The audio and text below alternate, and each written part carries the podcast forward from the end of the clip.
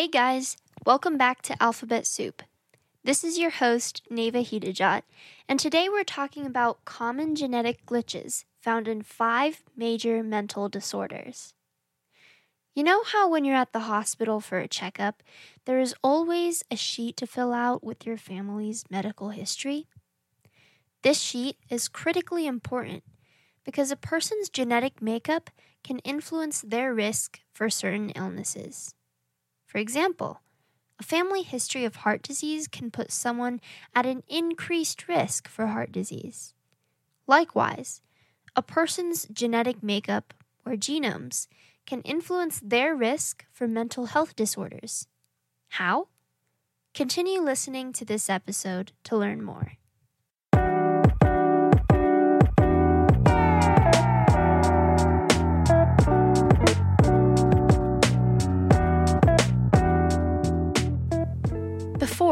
Mental health disorders were thought to be caused by individual factors. However, scientists have long realized that these conditions tend to run in families, suggesting a possible genetic correlation. A study was conducted by the National Institute of Mental Health. It included a test group of over 33,000 patients who had all been diagnosed with at least one of five mental disorders autism, ADHD, bipolar disorder, major depression, or schizophrenia. The control group of this experiment consisted of about 28,000 people who had not been diagnosed with any mental disorder. This type of research is very meticulous because it involves having to scan thousands of genetic markers to discover whether there is a gene variation that indicates people with a mental condition compared to people without one. But through that research, we now have significant information that points to how the five disorders autism, ADHD, bipolar disorder, major depression, and schizophrenia are linked through certain genetic variations. What researchers have discovered include variations in two genes that regulate the flow of calcium into neurons. One of these genes, called CACNA1C, is known to affect the brain function involved in emotion, thinking, attention, and memory. These are the brain circuits that are disrupted in mental illness, which is why a certain variation in CACNA1C is linked to bipolar disorder, schizophrenia, and major depression. Another variation is in CACNB2, which is also a calcium channel gene. Variations in CACNB2 CTCF, responsible for chromatin modulation, and ARL5B, responsible for membrane transport, are strongly linked to the development of schizophrenia. Additionally, genes are what make up human chromosomes, and it seems that not only can particular genes alter the probability of mental disorder, but specific regions of chromosomes that contain certain genes further minimize the areas of suspect. Humans have 46 chromosomes, and researchers have found a correlation between regions of chromosomes 3 and 10 and the five disorders.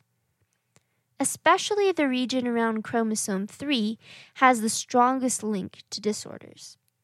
However, more details as to why are yet to be uncovered.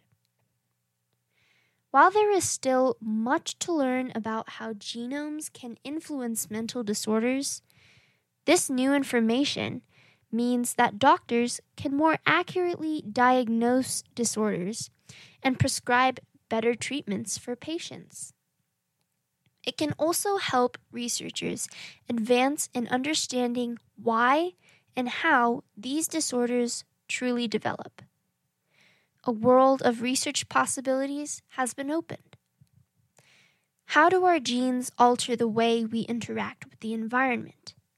Does this have anything to do with mental disorders? can we formulate a way to 100% of the time be able to predict who will develop a mental disorder? These are the questions that scientists aim to answer today. It's time for today's bit. Did you know that according to a report by the National Alliance on Mental Illness, 51.5 million adults in the United States were diagnosed with a mental disorder in 2019, and 13.6 million adults were diagnosed with a serious mental disorder. These numbers may be discouraging. And where we are at now, it may seem impossible to see a brighter future in mental wellness. After all, it's not a decision, it's a disorder. So, how can we overcome something that we can't decide? Fortunately, the statement that it's not a decision, it's a disorder, isn't completely true. According to the Weill Cornell Institute of Geriatric Psychiatry, the future looks promising for finding ways to increase the success of preventing mental disorder. Phew, I'm glad that we could end this episode on a high note. So, autism, ADHD, bipolar disorder, major depression, and schizophrenia are plights in medicine that we are slowly but surely tackling, one genome study at a time. Thanks for listening to Alphabet Soup today. Make sure to follow the show on your preferred listening service and also on Instagram. The handle is in the show description, but I'll also say it right now. To follow the show's Instagram, search at alphabetsoup.podcast. Thanks for tuning into the show, and I'll see you guys next week.